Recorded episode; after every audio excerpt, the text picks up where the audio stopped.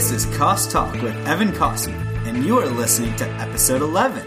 This week on the podcast, we have Robbie Goldfarb, who uh, has a couple different jobs. We'll get into all of them and more, but I wanted to start at the beginning.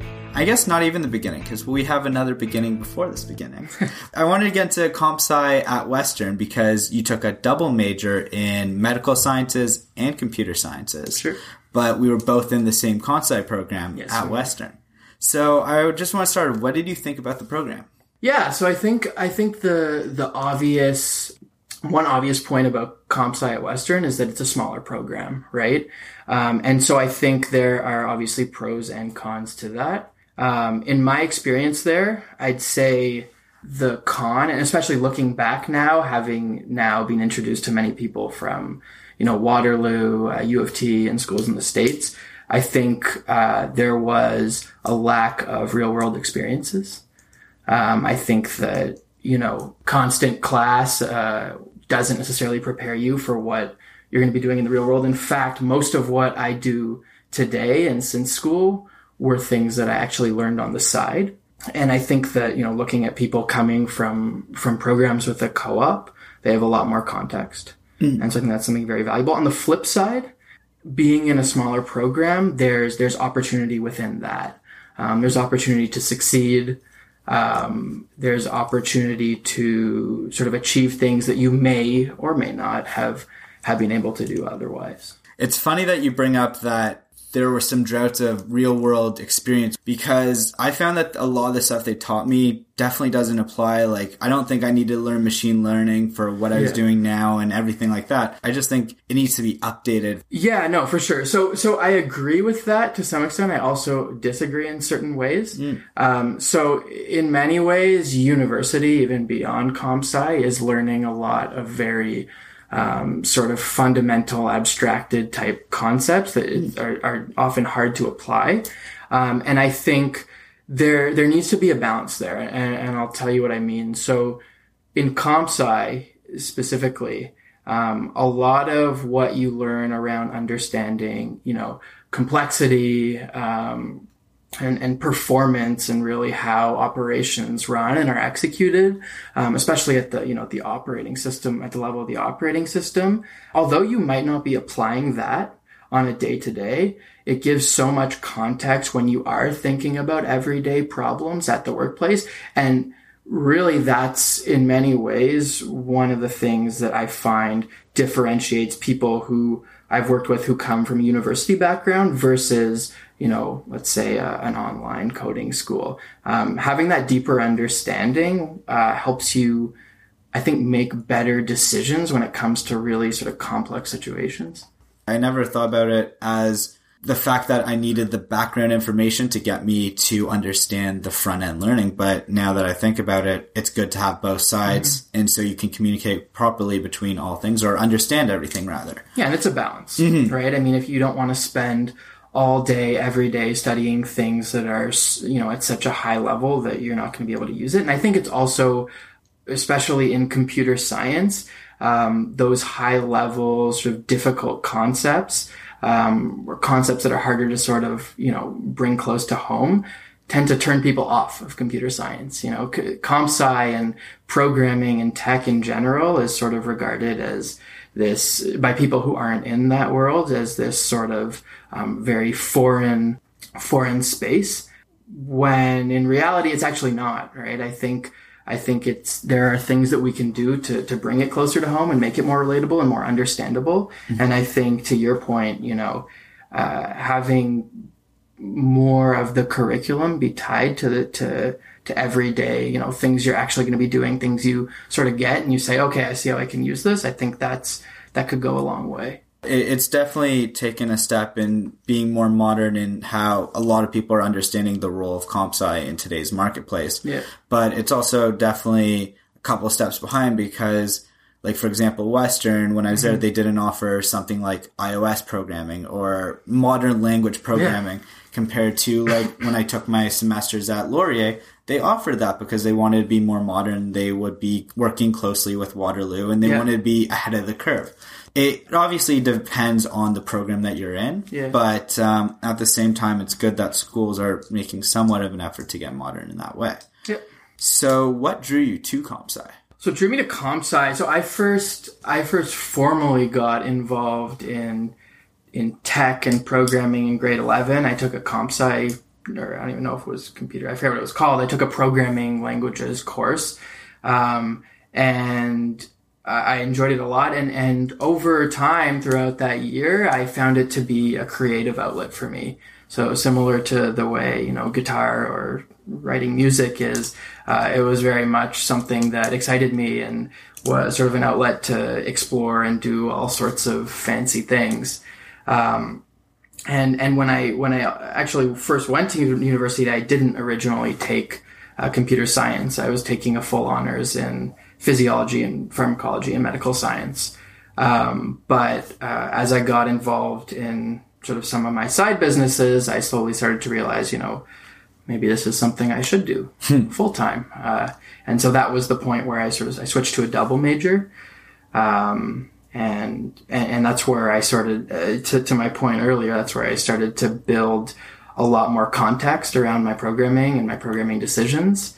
Um, and I think uh, as much as I don't know how often I actually applied the things I, I learned in computer science, I think they did make me a better programmer. Yeah, well, hopefully going through a program like that, you learn a couple things that help in that way. at least one or two. So yeah, so let's talk about those side businesses that you're doing before and even in school. Um, one of the main ones was Bravada. So can you talk about what that was? Yeah, for sure. So Bravada is a customer feedback tool. Bravada has changed a lot over the now four or five years that I've been I've been working on it on the side. Um, and I mean, we're still collecting um, customer feedback for businesses, but our focus has has definitely shifted to be from being more of a survey tool to a strategic tool um, that helps businesses make more high level decisions and you know actually use their customers to understand their their business objectives and how they're performing as opposed to trying to answer a quick question. How, when you're making that focus shift, mm-hmm. how do you know when it's the right time and to not abandon the first part, but to maybe pivot to something else? Well, so in my experience with Bravada, I had I had a couple types of pivots. There were pivots that were were bad pivots and pivots that were, that were good pivots. And hmm. I think the the difference for me when there are periods of time where you're not doing a lot, where things are relatively stagnant, which it, which will come up if you're working on something on the side, which I was. It, it pivoting is a very appealing option because it's an easy way to sort of shift things up and, and change things, and that's that's not the right reason to make a pivot.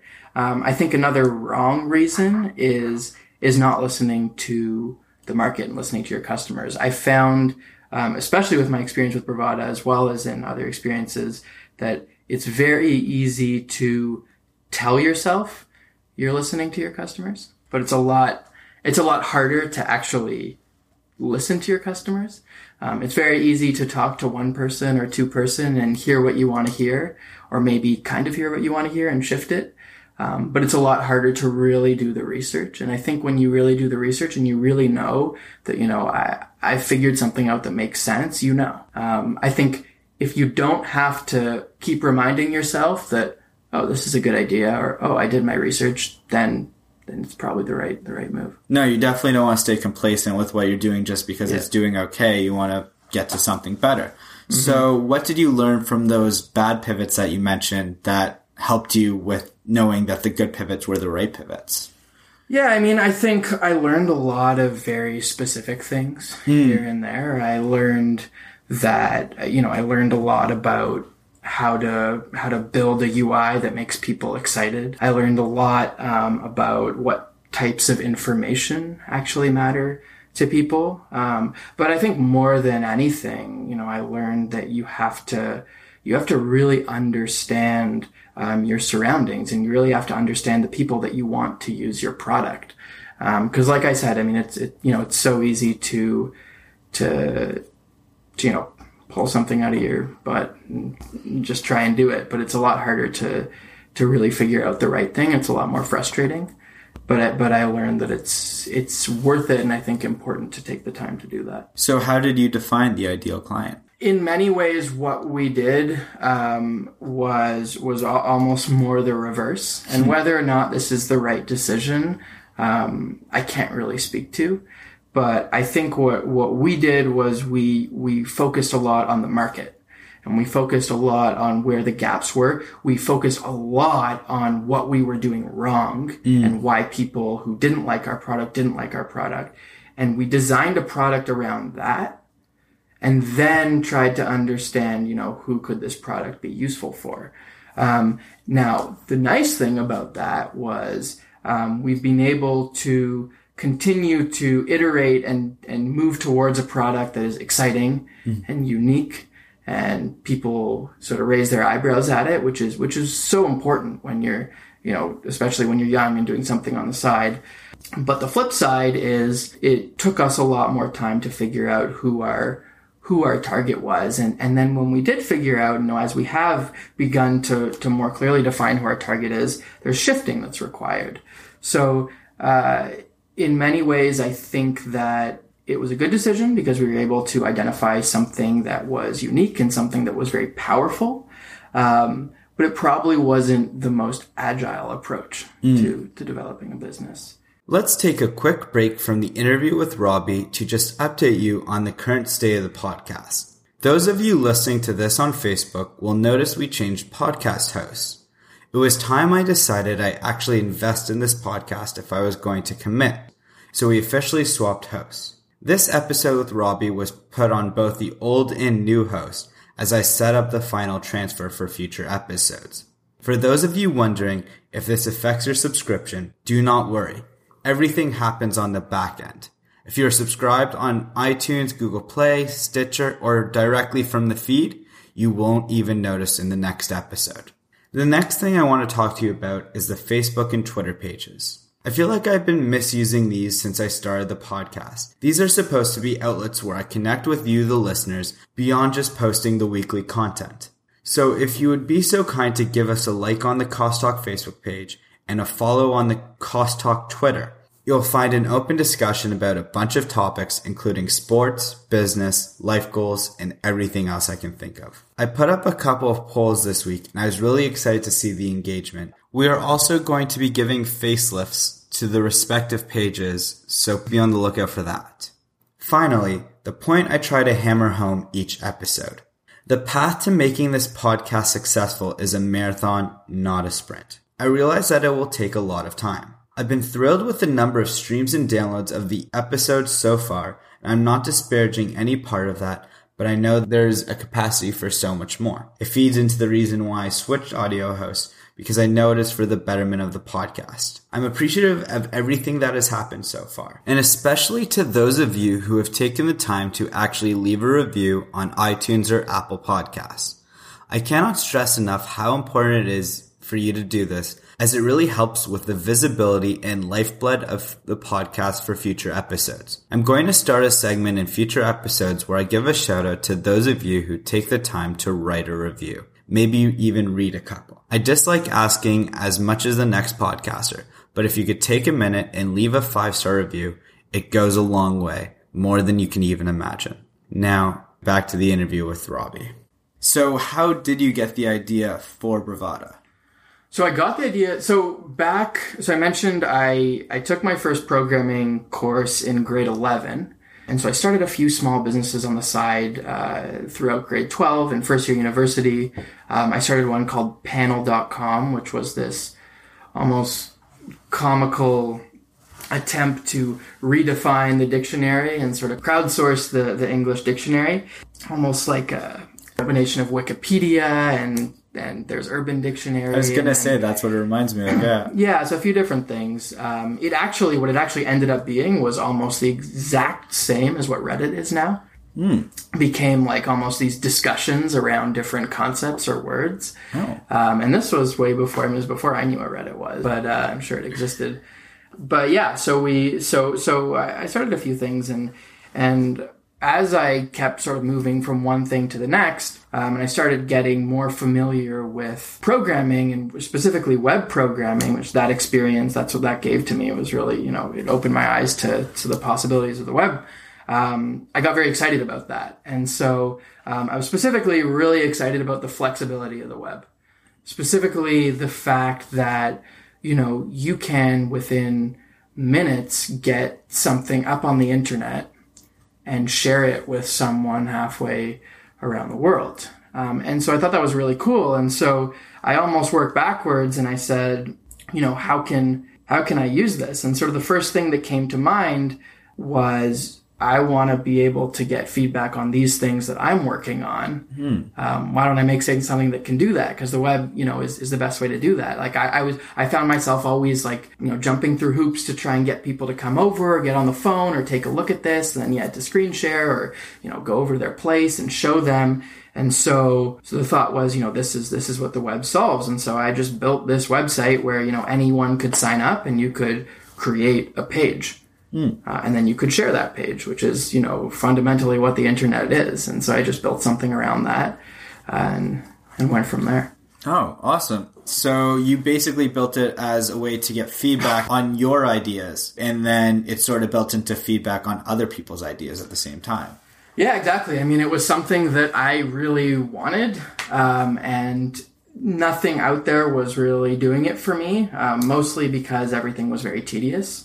So a lot of what Bravada was initially built around was this concept of one tap feedback and being super quick. And, and it was in that way. You know, we were able to get very high response rates, much higher than we would have through, you know, other, other survey, um, tools. And so for me, it was great. Um, the, the first time I think I, I really used Bravada was to get feedback on Bravada. I hmm. got a, a ton of information very, very quickly. So You didn't like the options that were given to you, so the best way to do it is just to build something yourself, basically. yeah, no, for sure. That's funny that you use Bravada to get the feedback from Bravada. So when did you realize that you were actually onto something? Just when you started getting responses on Bravada? Yeah, I mean the to me it never really was a real thing until uh, we got our first business using it. I mean, it, it was cool to see people responding, but to be fair, a lot of these people were people I knew either directly or indirectly. Um, but uh, you know what I what I did is I got a few guys who uh, who were sort of willing to do to work as a, a commission sales position, um, and they went out. We were in in London, and they. I think the first day they went out, they each made like a couple sales, and I was like, "Wow, this is this is cool." So they got you your first sales, or you were able to get your first one, and then you started bringing people in. Sorry. No, so I so I had gotten a, a number of businesses using it for free. Oh. Um, and then at that point, you know, I was I was managing, working with these clients. I was actually building the software, um, and then I was trying to, you know, actually try and pull a pull a business plan together and everything. And so what I did is I said, you know, like, why am I, you know, wasting my time? Why don't I just ask some people if they want to go try and sell this? If they do, I'll give them, you know, whatever percent. Um, and, and I more just figured, you know, why why the hell not? Just try it. Um, and so And also, why give something away for free if people are actually willing to pay for it? Yeah, exactly. I mean, I think I think that there are two sides to that. I think what I found with people who were using it for free is ultimately it was, it's easier to get them to use it. Right? It's, it's it's obviously easier to give something to someone than to make them pay for it. Um, but on the flip side, we found we got much more, and, and I found this still today in other businesses as well.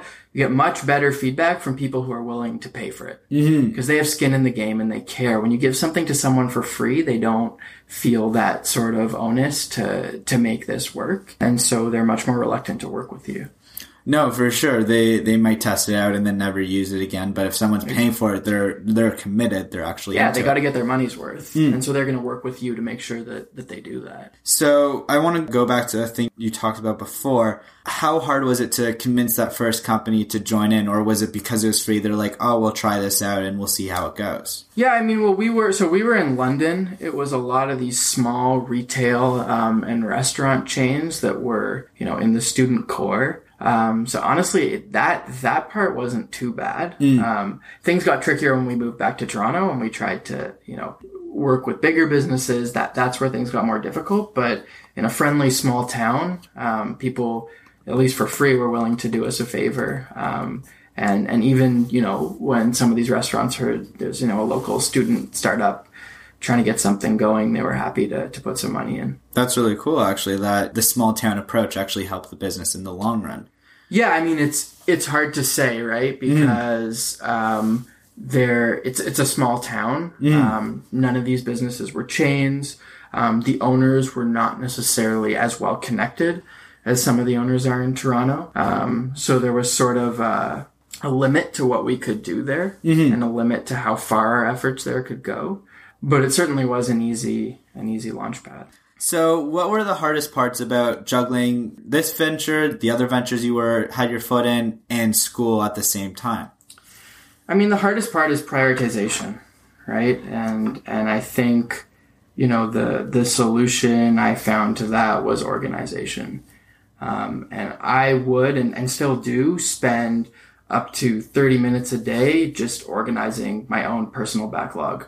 What are my priorities? Like not just at work, not just at home in, in life. What are the things? And I will reorder them and I'll think about them and I'll, you know, put together a plan to address them. If I didn't have that, um, you know, there's no way I'd be able to do that because it, it, it's tricky because it's tricky to sort of look at so many different things, especially, you know, when I was doing business and school and uh, that are so different. Um, and so it's actually, uh, it, it, it's a lot of work and it should be a lot of work to really consider your approach. Um, and so, yeah, so I think, I think the hardest part was, was just nailing down those priorities and how I wanted to work on things. But, uh, but, but I put time into that and I think that that was worth it. No, for sure, because it leads to you where you are now. And speaking of now, you're working at Top Hat. In what capacity? So I am currently working at Top Hat as a product manager. And what does that entail? So what is a product manager? So pr- that's a it's a great question, and a lot of people ask me that all the time. It is not a project manager; it's a different thing. A product manager, um, if I had to sum it up in one line, is you are like the CEO of a small part of the company or one product of the company. Um, what it actually means is is a number of different things, and I think it, it varies a lot depending on the organization you're in. But you are essentially the interface between the rest of the company and the rest of the world, and the actual product. So you're the interface between the engineers building it um, and and the people saying what to build. And so a lot of what product management is uh, is prioritization as well, like we were just talking about. Um, so it's being able to synthesize, um, you know, market data. What are the competitors doing? Uh, information from your customers, from all your internal stakeholders. What does sales want? What does client services want? Um, and being able to um, figure out, you know, what is what is going to move the needle. Um, I think that you know a good product manager is exactly that: is someone who is going to move the needle. You can waste a lot of time if you don't have a product manager or you don't have a good product manager. You can work on the wrong thing. There's nothing more expensive than doing the wrong thing because you're wasting time and you're wasting money. Um, so that's the job of product management. So, how did you get started at Top Hat? So I interviewed with Top Hat about halfway through my fourth year of university. Um, and they offered me a job. Um, I had met with uh, Mike, the CEO, and a couple um, of the other uh, upper level managers there, and they struck me as a very hungry company with a lot of opportunity. And that's that's very much what they've proven to be throughout my time there. What did you see in that hunger? Yeah, I mean, so Top Hat, I think they, in my conversations and in my early sort of first little bit there, it became very obvious that they were very willing to adapt and do what it takes to make things happen. And whether that meant slightly shifting up the plan or the approach or just putting in the extra hours, uh, the whole team and everyone in the organization was, was willing to sort of do what it takes to, to continue to push to that next level. So, what is it that Top Hat actually does? So Top Hat was traditionally a classroom engagement tool. So the idea is it's a software replacement for for in-class clickers like the iClicker. since I've started there, um, it started to shift into more of a complete learning and teaching platform. Um, specifically, what the project I picked up was was what we're calling the content project. Um, an idea behind the content project is um, we built this really cool platform in Top Hat. Now people are creating so much stuff inside it, so questions and textbooks and things like that. Um, let's actually start building a marketplace and a community around the content inside Top Hat. And there's obviously so much more money in in content than there is in just selling a, a clicker platform. And I think for comparison, the the first year organic chemistry textbook market alone is bigger than the entire classroom engagement market. Um, so, so when I started there in that project, um, we started by building building out the textbook editor and a textbook tool, and just and then eventually actually building a marketplace, um, just so that there was the infrastructure to support a content a content marketplace. Um, so what happens within the content marketplace? How do the students and teachers, I guess, interact within that? So the idea is uh, so primarily uh, what what we're selling in the content marketplace are, are textbooks, and that's that's mm. very much what Top Hat is is intending to do is is to disrupt the textbook market and to essentially replace the publisher. So uh, similar to what companies like Airbnb and Uber have done in their industries by cutting out the sort of evil middleman. Uh, we're doing essentially the same thing with textbooks. And so the way it works is professors can sign up for Top Hat. Um, and they can build their own textbooks. They can then make those available for other professors to adopt um, and then deliver to their students, or to for other professors to join them and collaborate. So it's mm. sort of this marketplace where professors are creating the content, they're collaborating on the content, and then they're ultimately selling it to to either their own or other students. Mm. And through that collaboration, they can even make the product better. Basically, that's exactly the idea, right? So. Um, with a traditional print textbook, um, you're gonna deliver a new uh, edition every you know year or couple of years. And even in that case you're only going to have the editing team that works on it you know in those increments. In the case of the top hat marketplace um, you have huge communities of professors all looking to improve this same textbook and being able to do that in real time. So when you know, if there are 300 professors on a chemistry textbook and one professor says, hey, I think this can be explained better, or hey, maybe there's a mistake here, they can fix that and all the professors get, the, all the professors and their students get the improvements immediately. Mm-hmm. As opposed to waiting until the next semester when they get the new textbook and everything. As opposed to waiting yeah. to the next semester, maybe even two years or 4 mm-hmm. years, it would depend. But yeah, it's, it's certainly a lot quicker. Pluto won't be a plan in most of those textbooks. Yeah, exactly. That's the idea. So you made the jump from a full stack developer, what made you say you wanted to get away from that and join and become a product manager? So I think, like I was, I was telling you earlier, there's traditionally this separation um, between engineering organizations and and product organizations or the rest of the business. In that engineers are very much focused on you know scalability and future proofing the product and making the right decisions. Um, whereas the business tends to to lean towards getting to market getting something out the door being able to test something and iterating. And, and, and i did find that to some extent um, you know at, at, a few of the places uh, a few of the projects i've been involved in and, until now. And i think to me that was actually an opportunity. And I think that the right way to do it is to really be in the middle of those two things. I don't think the product or engineering should lean one way or the other. I think that um, what a product manager should do or has the opportunity to do is to really mend those things and to really understand what are the scalability issues. You know, when is it worth taking out tech debt and when is it not? Um, and to align that with the objectives of the business and where you want to go and what the timelines are. And so that that excited me. Um, and I think, uh, you know, in many ways, that's what you have to do as a CEO. Um, and so I had some of that experience working on my own projects before before Top Hat, and so mm. um, it seemed it seemed like it makes sense. Mm. Uh, can you talk about any of the things that you think specifically you learned in past experiences helped you in your experience with Top Hat? Things I learned in past experiences that helped my experience with Top Hat.